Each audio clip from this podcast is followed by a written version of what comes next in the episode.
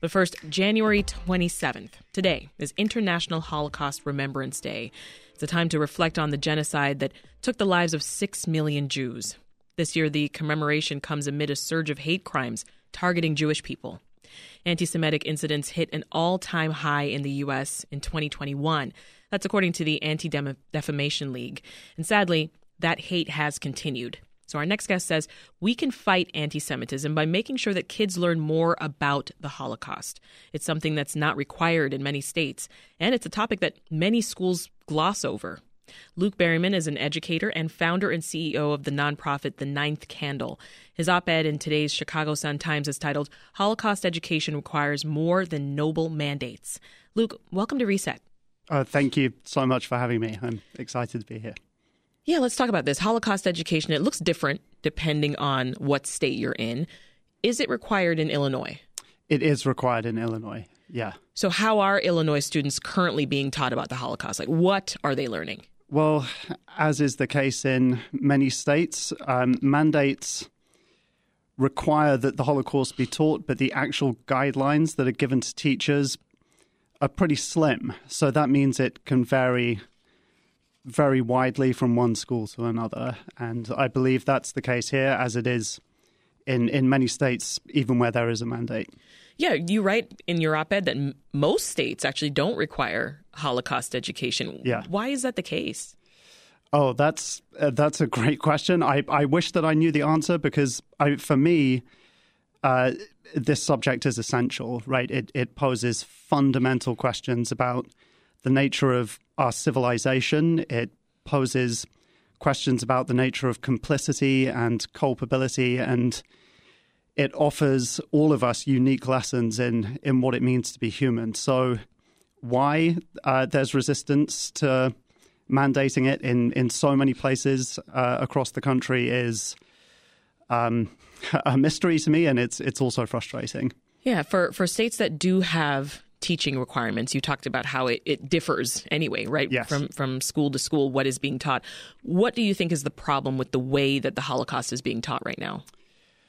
Well, uh, I I think one big problem is that so much of Holocaust education rests on storytelling and and that sucks in a lot of pop culture. So you'll find it's very common for schools to use things like the boy in the striped pajamas or the tattooist of Auschwitz or Schindler's List, and none of these things are without their merits. Yeah. But but what happens is it will get an emotive response from the students, like it might make them very upset. But that doesn't mean that they've learned anything about how or why the Holocaust happened in the time and the place that it did. So I, I think there's so much that's done with the best of intentions, but it's it's being done in the wrong direction. Mm. We talked about uh, on this program required courses in schools Mm-hmm. before. For instance, the Teach Act, which mandates Illinois public schools to have at least one unit of instruction around Asian American history in their classrooms. It leaves a lot of room for interpretation, though, right? Because hypothetically, students could be taught uh, about that history for just one day, and that would actually suffice. All of this to say, uh, is mandating Holocaust education enough? Just mandating it? No, well, no, it's not. It's not, and uh, I, I think that that's that's also part of the problem. Is there are a lot of people who are in the ninth candle space who uh, will assume that if if there's a mandate, then it's problem solved. But you know, really, I for me, Holocaust education has to start from a position of respect for teachers. Right, it is an extremely demanding profession already.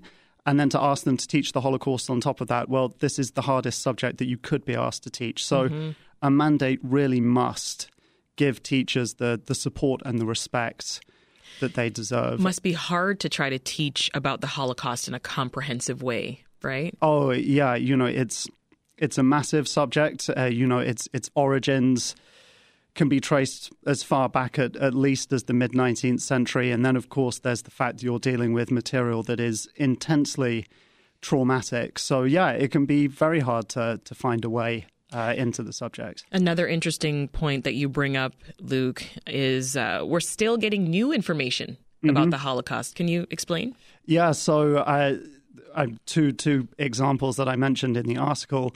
Um, there were some photographs of the Sobibor extermination camp that were discovered in 2020, and these were in somebody's attic in in Germany. Uh, they were taken by someone who was working in that extermination camp, and generations later, his descendants decided that the world deserved to see these things. I thought it was a, a tremendously brave decision on their part to, to make them public. But before those photos were known, that there were maybe three or four pictures that we knew of of Sobibor. So you, these came to light and just changed everything that we thought we knew mm. uh, about the camp. And just last year, there was uh, a man, 101 year old man, sentenced for crimes that he had committed in the Sachsenhausen concentration camp when he was just 17 years old. So, yeah, we're still discovering material. We're still going after perpetrators. And if only right our kids could be learning this fresh information. Well,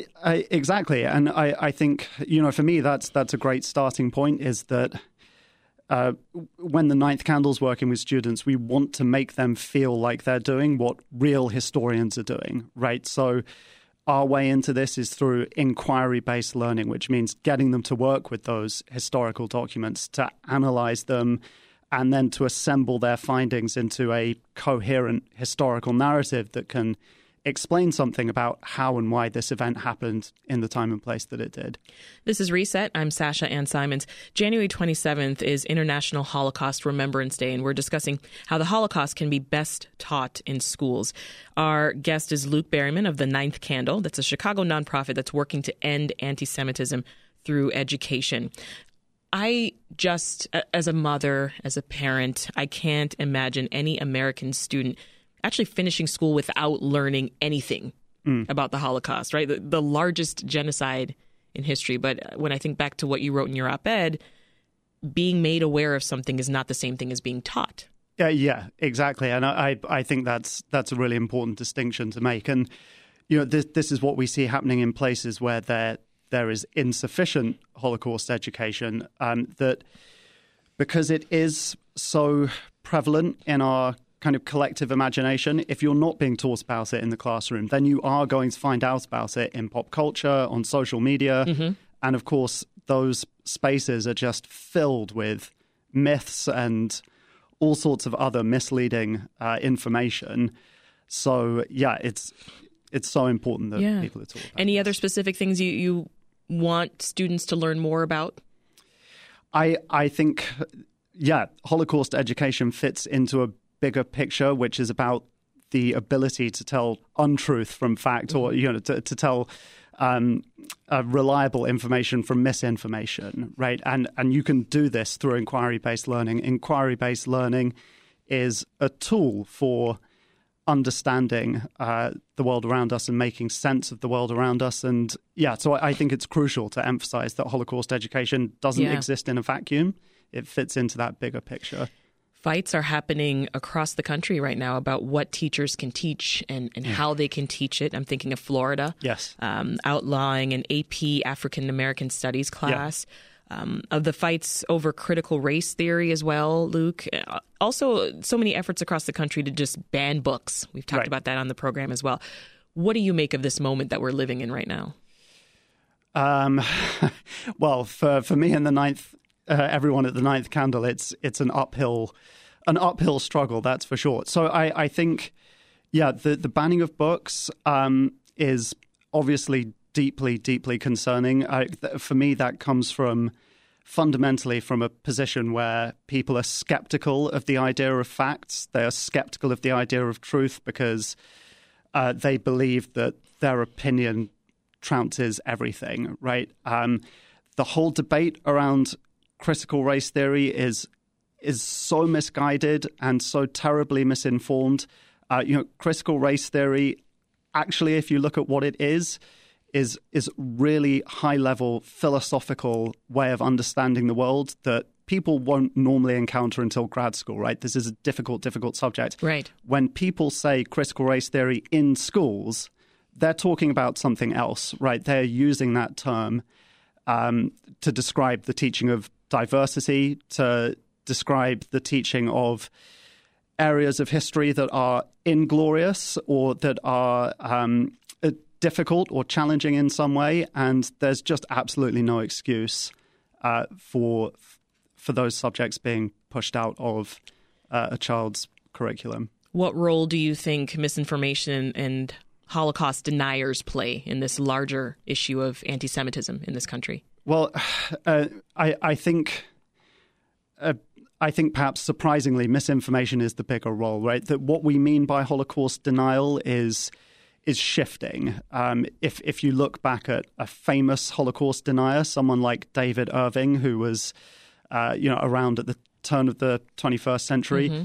Um, he wanted to be taken seriously, right? As an academic, as an historian, he wanted to debate people who were working in those fields, and he wanted his so-called research to be looked at by those people and, and to be taken seriously. And when people talk about the Holocaust today or deny the Holocaust today, something has shifted, right? This this is about memes on social media. It's it's it, it's a uh, it's it's about opinion over over fact. It's and it's it's become much murkier and much harder to engage with. Um, and so yeah, so it fits into this much bigger picture of misinformation, which is all around us. Yeah, you know, I'm curious: is this an issue because of a lack of priority given to Holocaust education, or are there just people opposed to it being taught? What do you uh, think? I, I think it's probably a bit of both. Uh, I think a lot of schools and teachers really do want to teach it, but there's a lot of trepidation around it. There's no obvious way into this subject, and um, I, I, think a lot of them, you know, they they see it as an insurmountable challenge, and then that's when you might reach for something like the boy in the striped pajamas because you know it's just going to get the subject out of the way. Um, I I have to say, in my experience, I don't think um, there are people who are opposed to it in the same way as there are people opposed to critical race theory. And I, I think it's important that, that we acknowledge that. But like I said, both of those debates fit into this bigger picture where, where we are all working against misinformation mm-hmm. and bias and discrimination in our schools. So you think education is an important part of ending anti-Semitism, Luke. Oh yeah, yeah, definitely. But but education is not the only part yeah. of that. So what more needs to happen? What more needs to be done? Well, you know, I, I think children need to be able to see education as a, a set of tools that they can take out into the world and and use those tools for actions. Right? We need action. Um, it's it's not enough to memorialize. It's not enough just to tick the box of your mandate requirement. We need to give students the confidence and the knowledge that they need to be able to be able to go out and change the world for the better. So action is is what the Ninth Candle is calling for this this Memorial Day. We'll just remind everyone again uh, January 27th is International Holocaust Remembrance Day. How are you planning to commemorate it? Well, uh, in in in one sense, we're doing the same thing that we do all year round, right? Which is we we try and share knowledge, and uh, we we do that through um, school programs and through professional development programs for teachers, programs for students, and just trying to nudge the the dial on on public conversation in any which way we can. Luke Berryman is the founder and CEO of The Ninth Candle. He's got an op ed in the Sun Times on Holocaust education that you can check out right now at suntimes.com. Thank you so much, Luke. Uh, thank you so much for having me. It was a pleasure to be here.